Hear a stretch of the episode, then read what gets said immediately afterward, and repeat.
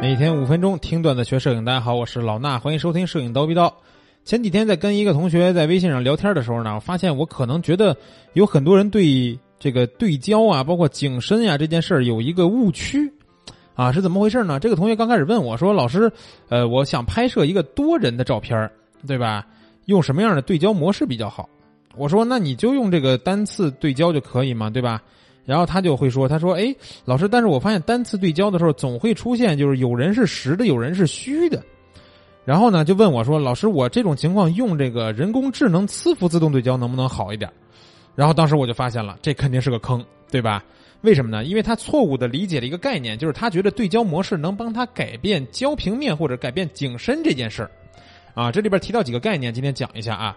我们首先来说啊，用单点对焦还是人工智能？呃，不是单次对焦还是人工智能磁浮对焦？对焦，它最终对焦完拍的这张照片都是一个单次对焦点加上一个有焦平面，然后以及焦平面两边有景深的这么一个现象，对吧？你不会因为你改变了对焦模式而让这个焦平面变宽，或者是把这个景深变宽，让照片里边同时有两个焦平面，这是不能通过对焦点的这个事儿完成的。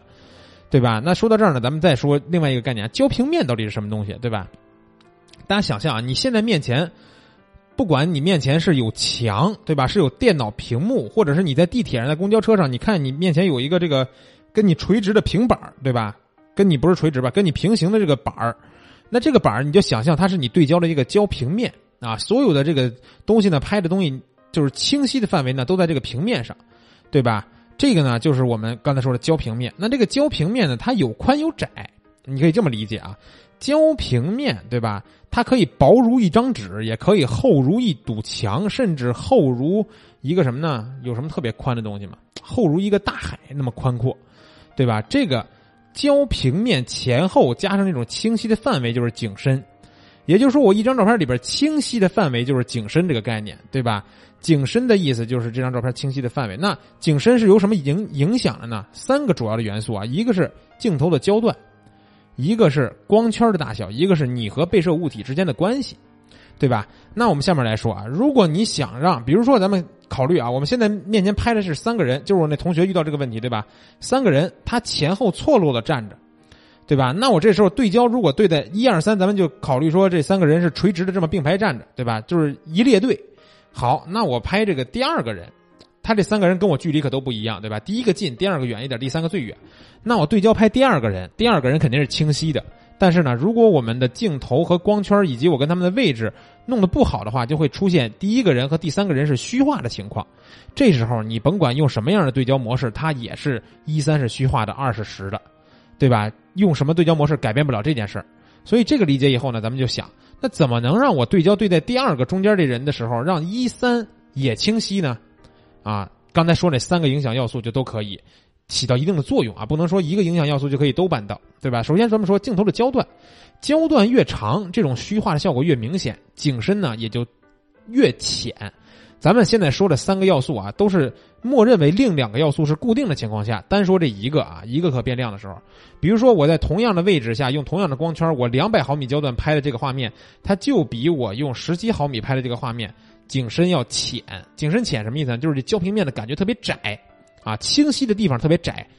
二人物二清晰的一和三都给虚化了，这种一就是比如两百毫米拍的，对吧？但我用十七毫米拍呢，那可能一和三呢就相对来说都能在这个景深之内，啊，他们就同样处于在我们对焦的焦平面可以控制的景深之内了。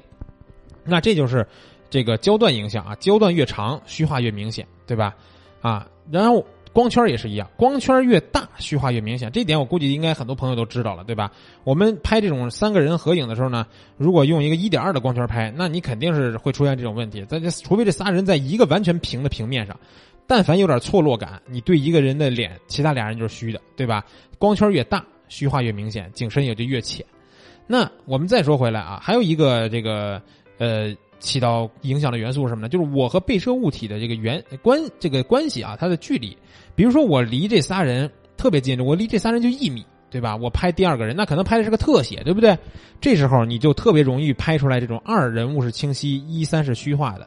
但你如果离他们十米远，他们在你画面里边占比都很小了，对吧？你离得很远，这时候你再拿你同样的镜头去拍，这仨人可能就都在焦平面里了。但是千万记住啊，我说的刚才这种情况都是一个元素固定，另外两个元呃不是一个元素可变，另外两个元素固定。这种情况下呢，它是这么影响的：三个元素如果都是来回来去变的，对吧？你比如说你拿一个幺八两百的镜头，哎，你这幺八的时候用一个四光圈，对吧？用四光圈拍摄，然后呢，你站的距离还近。然后你变到两百的时候，你离远了，然后呢又拿一五点六光圈拍，然后呢离得还远，对吧？焦段又长了，那这时候你可比性它就有三个可变量了，对吧？总之来说啊。告诉大家的是，我们要理解焦平面、景深的这些概念，而不是靠对焦模式能去改变我这种现状。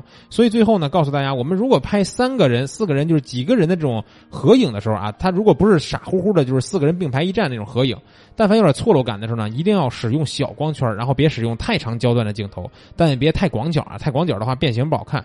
所以说是三五是吧？五零这种镜头就都不错。然后你根据人物之间这种距离去调整你的光圈。啊，有可能五点六、六点三就能解决你的问题，也有可能你需要开到十三、十四，啊，把这光圈缩小到十三、十四，你才能解决这个人物都是清晰的这种问题。这个呢，就要你自己去尝试了。你要明白它是什么东西被它控制着啊，什么东西不能影响它，这样就 OK 了，对吧？今天呢，给大家解释了这个焦平面，包括景深呀，包括影响这个景深的三个要素，希望大家都能有用，都能这个呃能应用到自己的拍摄当中去啊。那今天的节目呢就是这样，明儿早七点咱们不见不散。